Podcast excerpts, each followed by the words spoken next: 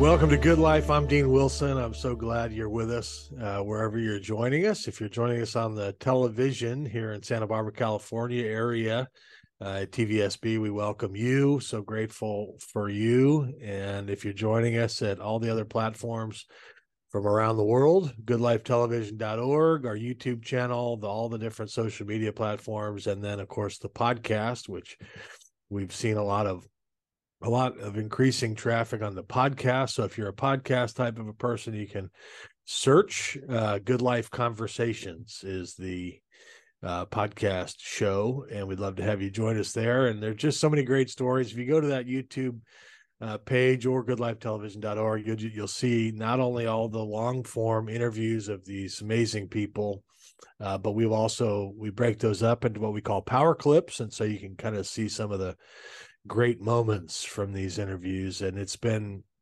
all walks of life, uh, people from every different, um, you know, situation, uh, entrepreneurs and overcomers. We've had young people, we've had veterans, we've had public servants, we've had athletes and coaches and authors, and uh, it's been really fun. So we're grateful you're here for the journey.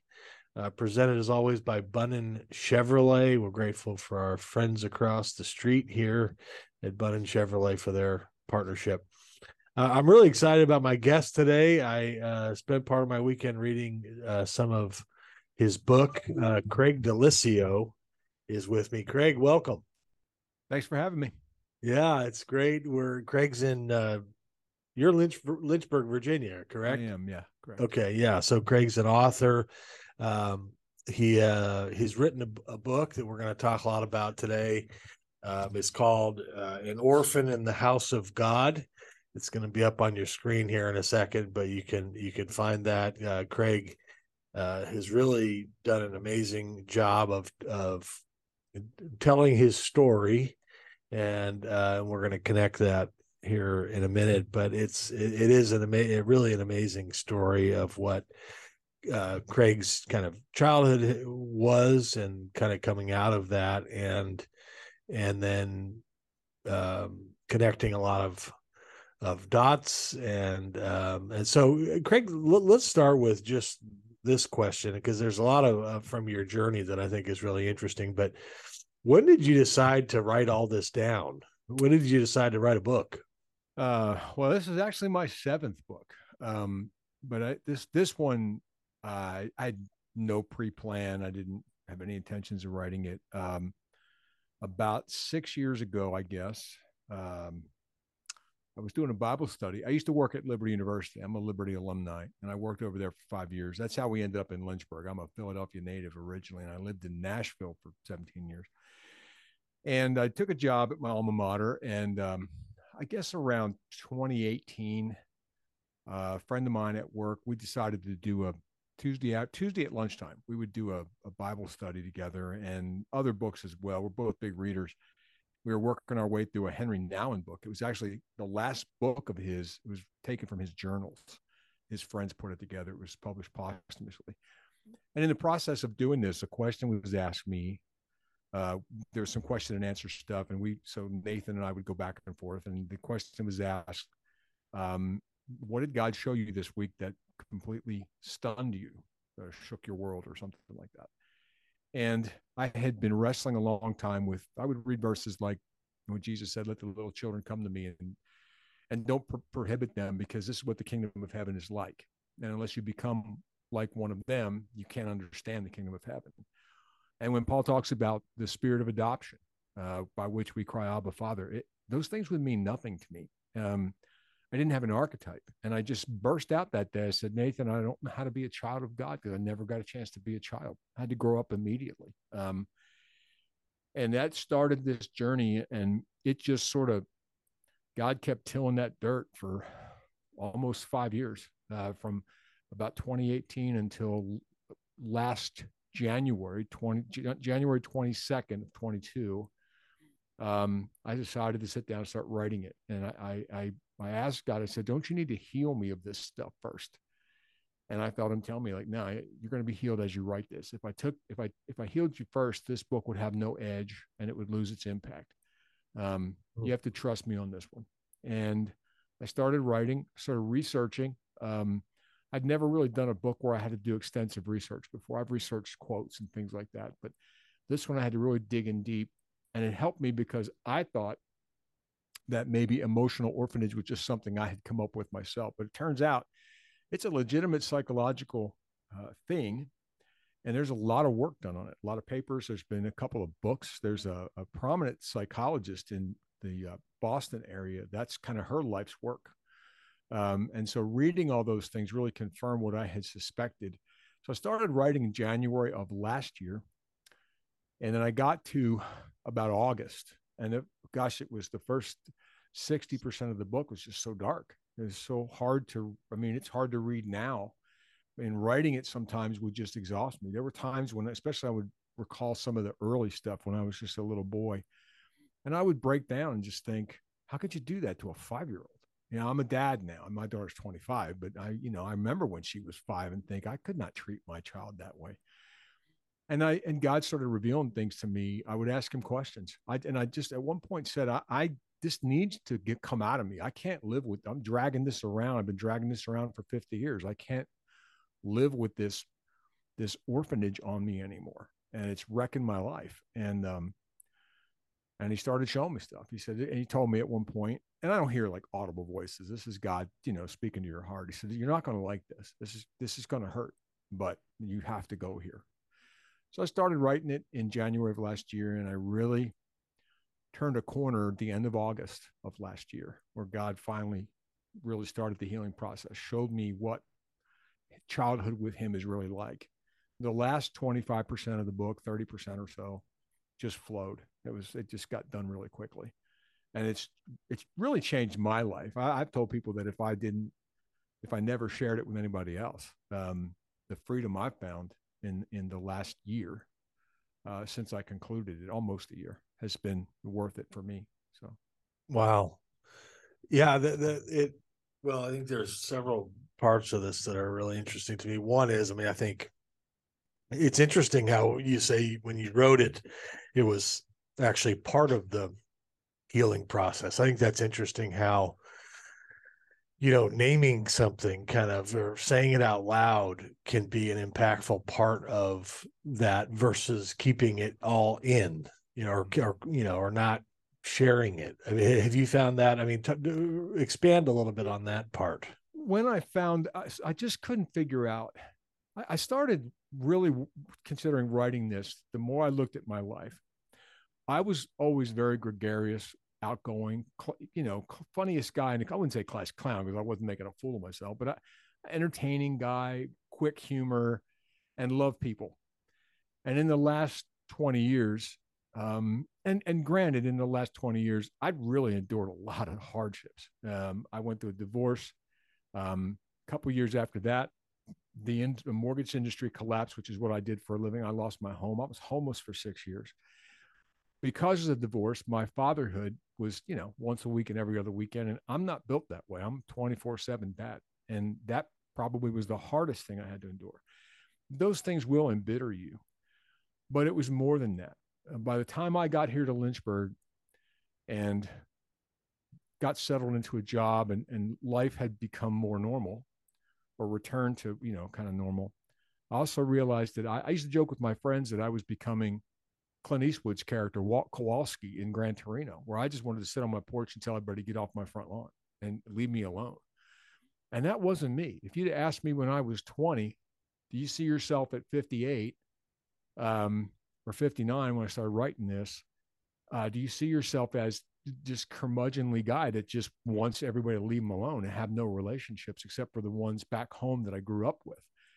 I thought, no, I, I thought I would just be you know, an extension of that person that I was really until my 30s. And I couldn't deal with that anymore. I, I just didn't want to be that person. So I started just looking like, what is, what am I, what are these symptoms of? There's, these are symptoms. This isn't the problem. And I started researching it. And a friend of mine, when I lived in Tennessee, a friend of mine had adopted two children. And I remembered him telling me some of the problems that his son had gone through. And I thought, that's so similar to me. So I started researching what are the adult symptoms or or um, personal relationship adjustments or problems that uh, that orphans have, and I was exhibiting every one of them. Now I had parents. Uh, my mother and father never married. I didn't meet my dad till I was 43. I didn't know about my real father till I was 21. I thought my stepfather was my father. That's what I was told. And so I lived in a house with two adults. Um, there was no bond whatsoever. There was complete rejection from pretty much day one. But uh, at least I had parents. I didn't know any different. But I was exhibiting all these signs of, of orphans, same thing orphans would do. And then one day I read Oliver Twist. I love reading classics. And I, now I don't know who thought it was a good idea to make the book Oliver Twist into a musical because they're, they're about as diametrically opposed as possible. That's a dark book until the very end. I mean, poor little Oliver went through some stuff. But the scene where he goes to ask for more because he's literally starving to death. And the way he's greeted by the master of the orphanage, where he's actually pummeled with the ladle, they punish him for being hungry. Um, I broke down in sobs reading that because it was defining my spiritual life. Uh, that's how I saw myself with God. Um, you get your portion for the day. Don't come asking me for any more. And I realized that's how I was raised.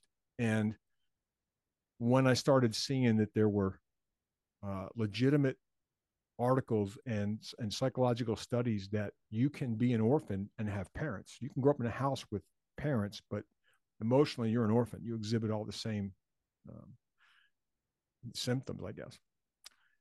I, I, just had to end that. I, I just couldn't do it anymore. I just was like, this isn't who I am. This isn't who I want to be. And I started praying a lot about it and and researching it. And then um you know, I didn't want to, I just didn't want to be this. I didn't want my daughter to see me being this person. I wanted to be who I used to be before, you know, uh, you get the world can kick in the ribs a few times and, and put a snarl in your face. Well, you know, I'm, I'm, a, I'm a believer. I want to be, I want to be an overcomer. I don't want to be saddled with that. I mean, we all get a little, you know, edgy and um, worn over the years, but you know, our, our peace and our, our happiness, our joy inside shouldn't go away. And mine was gone.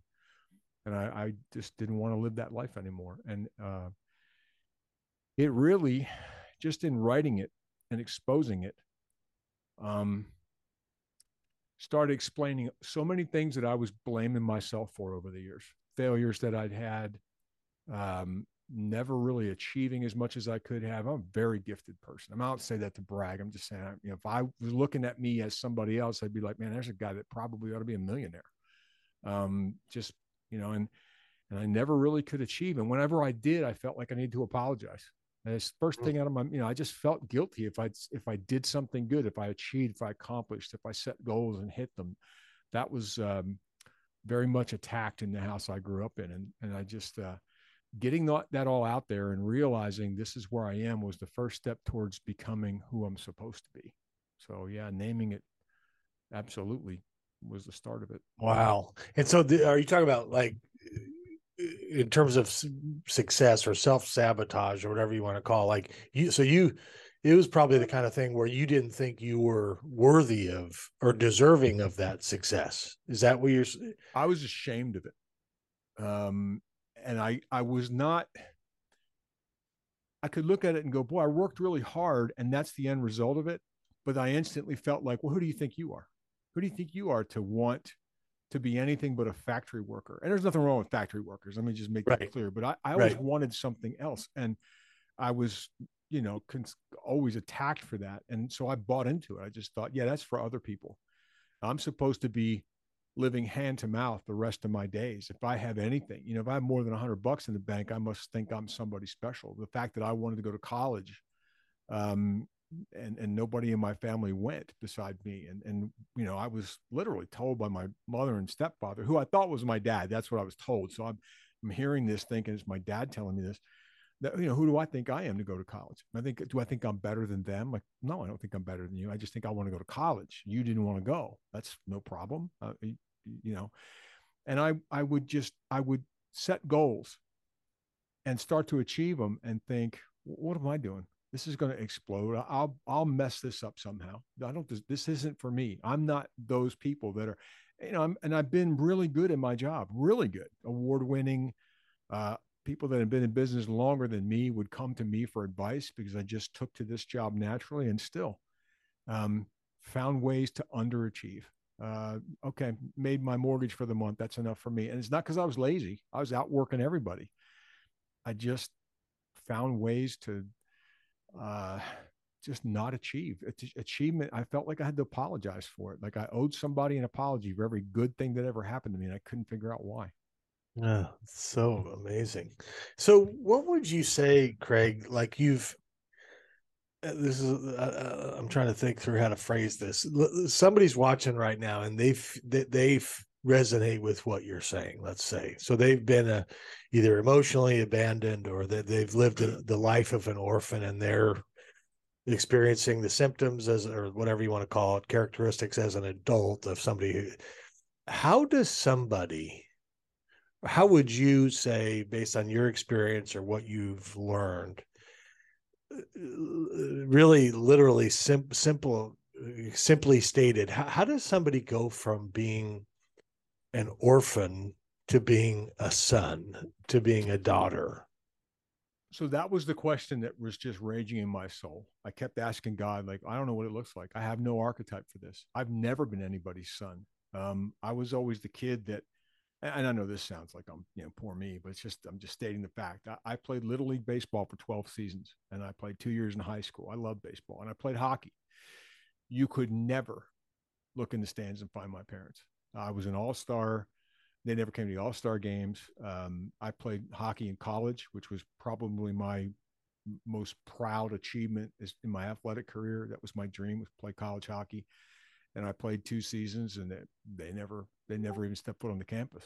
Um, and you get to this point where you just figure it's going to go it alone, and and I I I didn't have an archetype.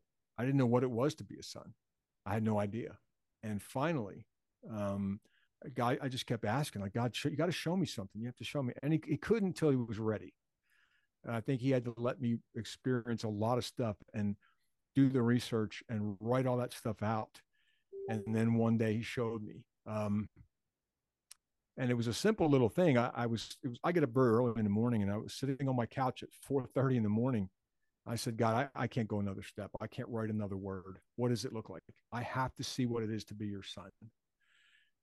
And I, I remembered a verse. I'm just sure the Holy Spirit just prompted me where Jesus said, Which of you fathers, if your son asked him for a loaf of bread, would give him a scorpion? Or if he asked for um, a fish, would give him a, a, a snake, poisonous snake? And he said, Of course not. And, and if you are, if you fathers who are sinful would not hold back any good thing from your children, why do you think your heavenly father would do that? And he's going to shower you with his goodness, he's, you know, his love. And then I re- just as just instantly popped into my heart this scene. My daughter was four years old, and she we were at my it was my weekend with her, and we were at our house. And I have had used to have a little office there when I wanted to work from home, and so I was in my office, and she was probably watching TV, and she come running into my my office and jumped in my lap, and she said, "Daddy, can I have a Barbie Jeep?" and it was one of those power wheels where it's an electric motor and you know they get in it and she was she'd already had a power wheel somebody had given us and she was in her barbie phase and the, it was already on my radar and it was close to Christmas. And I said, um, well, I'll tell you what, I can't go buy one today, but how about if we put it on your Christmas list since it's so close to Christmas? And if Santa doesn't bring you one, I'll, you know, daddy will get you one. She was perfectly happy with that answer, gave me a hug and went back in and watched TV. There was no pouting. There was no arguing. And when she came in, she didn't jump in my lap and go, Daddy, if I'm really good, will you buy me a Barbie Jeep? If I clean my room, if I you know, feed the dog, if I get good grades in school, there was no negotiation. She knew because from the before she was even born, she knew that her daddy loved her. She everything in her relationship with me was centered on the fact that my dad loves me. So all my interaction with him, that's the fixed point of my compass. Whatever way that needle moves, the part that doesn't move is that my dad loves me. So I don't have to beg him. I don't have to cajole. I don't have to offer sacrifices. I don't have to negotiate. If he doesn't do it, it's because it's not the best thing for me. And he's proven that. So I can accept it. And if he says not now, but later, he'll do it. He means it. And if he says yes, then it's let's go do it.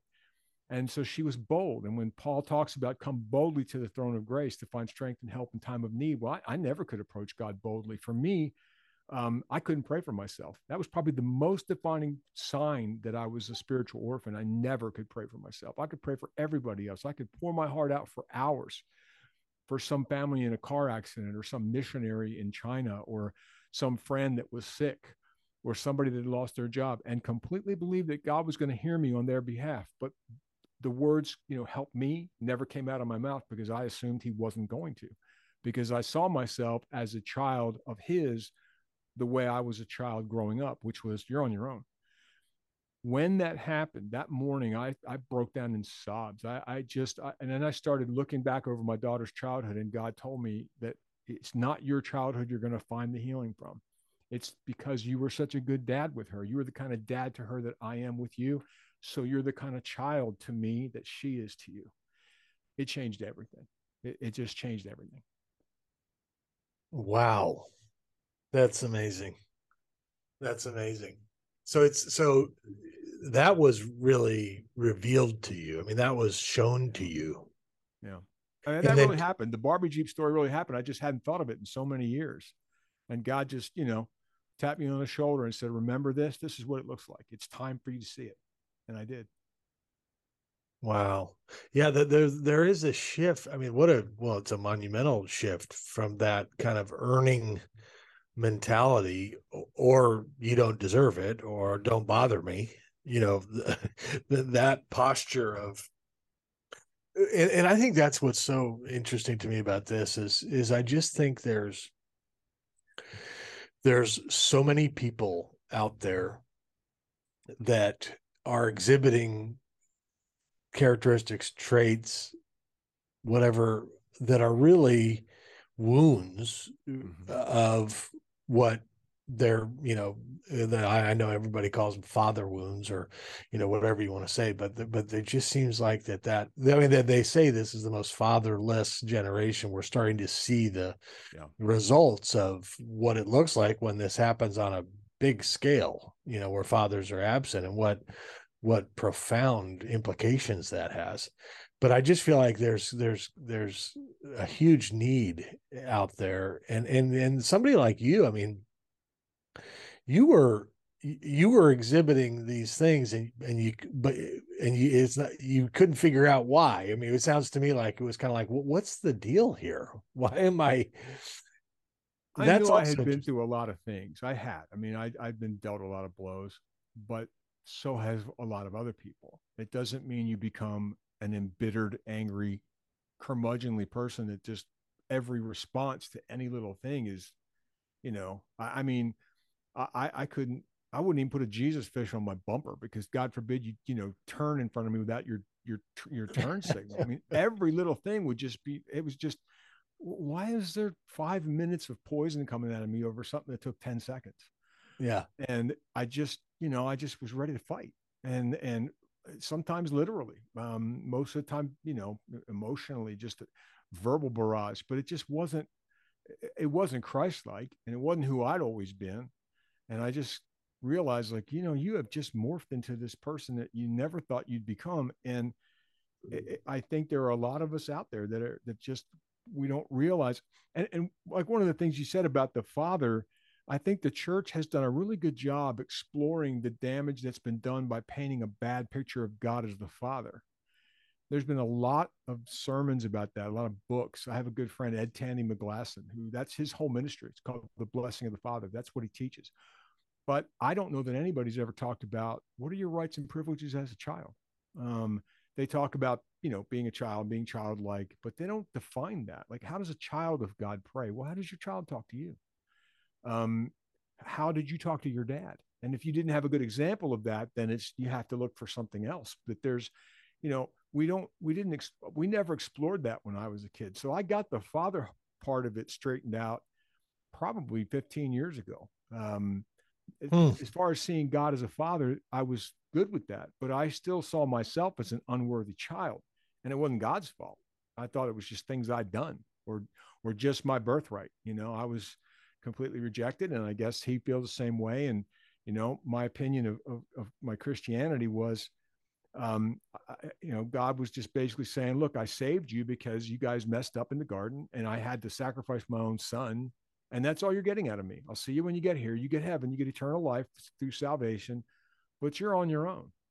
Well, if you were to grow up in the house I grew up in, that's exactly the message I heard every day. You want something, go get it. We're not doing anything for you. Nobody did anything for us.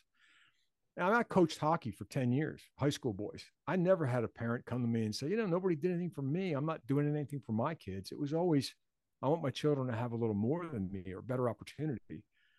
In my house, it was, well, you're on your own. And I just saw, I just thought that's what childhood is. I excused it. It never even, I just adapted to it. I started working when I was eight years old. I cut grass and then I got a paper route. And then when I was 15, I started working in a restaurant and I just, it developed a great work ethic. I mean, that was a good thing. But I never felt that I could confidently go to my parents for anything. And so I couldn't confidently go to God for anything. And I thought of myself as unworthy and less and not valuable. And um, it had to change.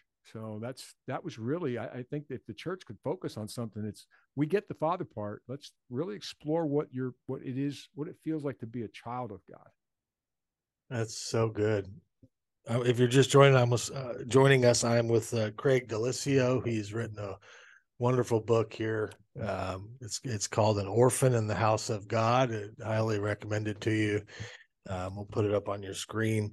So that's that's an interesting point because because I agree. I mean, we do we, we we we we I you do hear talked a lot about okay, well, let's talk about who this God really is. Maybe the God that you think you have is not, you know, accurate, which I think for people with father wounds obviously is true. But your stepfather was not a good representation at all of what the dad. heart of the father is, nor was your dad. And so, but you what you're talking about is walking in that sonship, walking in that as an heir, as a as a son. How does that?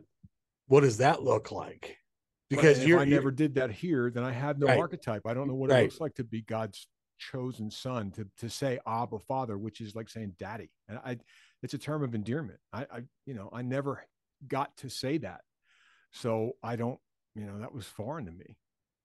Yeah, and to believe that like eh, to to that that's just got to be a big hurdle i think for a lot of people. Like what? Like eh, you mean you try to tell me it's not it, you know it's not all up to me? It's not yeah. like like I, I can imagine like seeing god well you know maybe there's a backup plan there or something but the idea that this like you're telling me that he's got me you're telling me that i can ask and believe and agree and that he is going to work for my good like that's a big leap. And that was the second biggest lesson and maybe it's one in 1a uh the day that he showed me that one was i i i'm an emotional guy. I mean i'm italian and i'm a writer and you know i'm artsy we're not artsy but i'm artistic and so i feel everything and so i crying is not a big deal to me. I mean i you know it's not it, it's i'm not walking around all the time crying, but it's not unknown for me. But when he showed me, when he finally just said, All right, it's time for you to hear all this, I mean, it was the most amazing thing ever. Um, my parents never celebrated my birthday. Um, and I asked God one time in prayer, like, how come we didn't celebrate my birthday? And God said, because it was never a good day for your mom. Uh, it didn't mean anything to your stepfather. He didn't even meet you till you were five and your father tried as best he could to forget you as soon as he got back from Vietnam. And so nobody really cared that it was your birthday. It wasn't a good day for them. And you know that's why there's nobody at my ball games or coming to my school play or or checking my homework at night. It, I was very alone. I, now, thank God, I had wonderful friends. I grew up on a dead end street, so there was we played out in the street all the time. There were no car, you know, there weren't a lot of traffic, and everybody stayed. It wasn't this thing where people move every three years. Like we all grew up in the neighborhood, which doesn't even seem to happen anymore. But I had the same friends from age seven when we moved there till 22 when I moved out and got my own place. And I'm still friends with all them and all their parents sort of, I guess they knew because they kind of, I was always welcome in their houses and their dads taught me how to change oil or throw a curveball or whatever because my stepfather wouldn't do it. And there was a moment when God told me when my when my wife ex-wife my, my daughter's mom we were about six months pregnant. I started taking a paper towel tube every night and putting it against her belly. My daughter's name is Morgan. And I would say, it's always tough for me to say, Hide Morgan, it's your daddy. And I love you and I can't wait to see you. And I said that every night. And we were about seven and a half months pregnant. It was pretty close to the end. And we were in bed, going to bed, and we just had this sheet on. And I put the paper towel tube on there and I said, Hi, Morgan, it's your daddy. And I didn't even get out the rest of it. That's where I got to, Hi, Morgan, it's your daddy. And she kicked. She kicked so hard that the sheet actually moved. Mm-hmm. And it, instantly I realized she recognizes my voice. Mm. You know, before she ever even entered this world, she's heard her daddy tell her that he loves her and he can't wait for her for at least six weeks. By the time we got to May 7th, which is her birthday, she'd probably heard it 50 or 60 times. I've never heard it once. My dad died while I was right. My real dad died while I was writing this book. And I never, you know, I never got to hear my dad tell me he loved me or was proud of me or I was a good dad or he never even met his granddaughter. And God started showing me. Do you remember those little league coaches that you had that somehow saw that your parents weren't there and they were a little bit extra kind to you or tough on you if they had to be, but they were they were good for you. All those neighbors on your street, that eighth grade teacher, Mr. Farmer, who saved my life, that that just seemed to know you needed an arm on your shoulder. All those people at your church that just took to you. That was me talking to you through that paper towel tube, telling you, This is your daddy, and I love you. And I don't have a physical voice to express it with, and I can't put literal arms around you, but I'm doing it with all these people. And the moment when I saw that writing this book, when he showed me that, um, was the day everything broke for me. I probably cried for an hour and I started realizing like, wow, he was celebrating my birthday, even though my parents weren't. He was, mm. he was there in the stands. He was proud of me when I see, we don't, we don't attribute those kind of things to God. We, we tend to look at God like he's Oz, right? Like there's flames shooting up and there's this big scary head and, and it's not personal. But uh, the other thing he showed me was when, when David wrote, uh, you you've you've known me in my mother's womb before I was even born. You knew me. I was knit together in my mother's womb Be- before I was even born. You, you were you know you were there with me. Um, it, eh, you are fearfully and wonderfully made. We only seem to apply that to the abortion argument. Like only the babies that are almost about to be slaughtered are fearfully and wonderfully made. Well, so am I. So are you. So is everybody that's going to read the book, hopefully, and, and is maybe watching this right now and going, wow, this all Matt, this is all me all of a sudden God said, You're just as fearfully and wonderfully made. And I took as much time creating you as I did those babies that you're fighting for. When when David said you're fearfully and wonderfully made, the word made is the same word that Moses, when he was writing the Pentateuch, when he was writing the creation story, used that same word when God shaped Adam. It talks about an artist forming something by hand and, and working it to be exactly what he wants. And then he breathed life into it, brought it to life. Well, that's how he created. That's what made means. When you start looking at that and you know God's character, you cannot convince yourself that God could be anything except wildly in love with you like a father is to his child, and that you are that special to him because he did make you. And when Paul talks about the spirit of adoption, the Holy Spirit begins to change our DNA spiritually. We literally become children of God. We take on his characteristics, we take on his attributes. We we it's a tr- it's a lifelong process. We don't instantly become you know completely holy and perfect. That doesn't happen till heaven. But there's a transformation that's more than just spiritual. And I don't know. It's sad that it took 50 years for me to learn this because I, I became a Christian at nine years old. I wish I had known it, but you know, uh, it's better the day that I learned it than one more day late. I, right. I just, um, and I, and I guess you know that's kind of the hope i have for people that read it is just to know you're never going to understand your childhood position with god till you understand how much of a dad he really is to you and how he sees you. He sees you if if you're a good you know if like again jesus even said if you're earthly people and you're good parents why do you think he's less of a parent than you? He's a better parent than you. If you love your kids so much that you would give them you would stop at nothing and give them anything why do you think he's some miser greedy going to give it out a little chunk at a time and this is not you know name it claim it i'm not saying god's going to just you know give us all our wishes and i want to go out tomorrow morning there's a brand new corvette in my front you know my driveway and i'm a millionaire it's not that. It's the relationship that my daughter has always had with me. She just turned 25. And we've had our ups and downs, but she's never doubted that her daddy was wildly crazy in love with her and would do anything for her, would breathe my last breath in her lungs if that's what it took. And she's that valuable to me, and I am to God. And it, it's just in in the months since that, it's coming up on a year. My life has been. I think this is the Christian life I was supposed to have had all along. Mm. Wow, so great. I'm so uh, I'm so honored to meet you. The well, my you. guest has been Craig Daliessio, and the book is an orphan in the in the house of God. Um, encourage you to check it out. What a powerful story! If you know, if you you or somebody that you know uh, or a friend of a loved one who who has been uh, had a story anywhere similar to Craig's, I would certainly recommend maybe giving this book as a gift. It, it might change their life.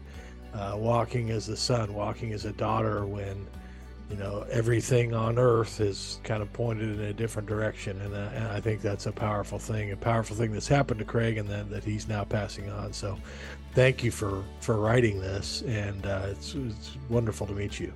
Thank you. Thanks for having me. Wonderful. Thank you all for joining us. We'll see you next time.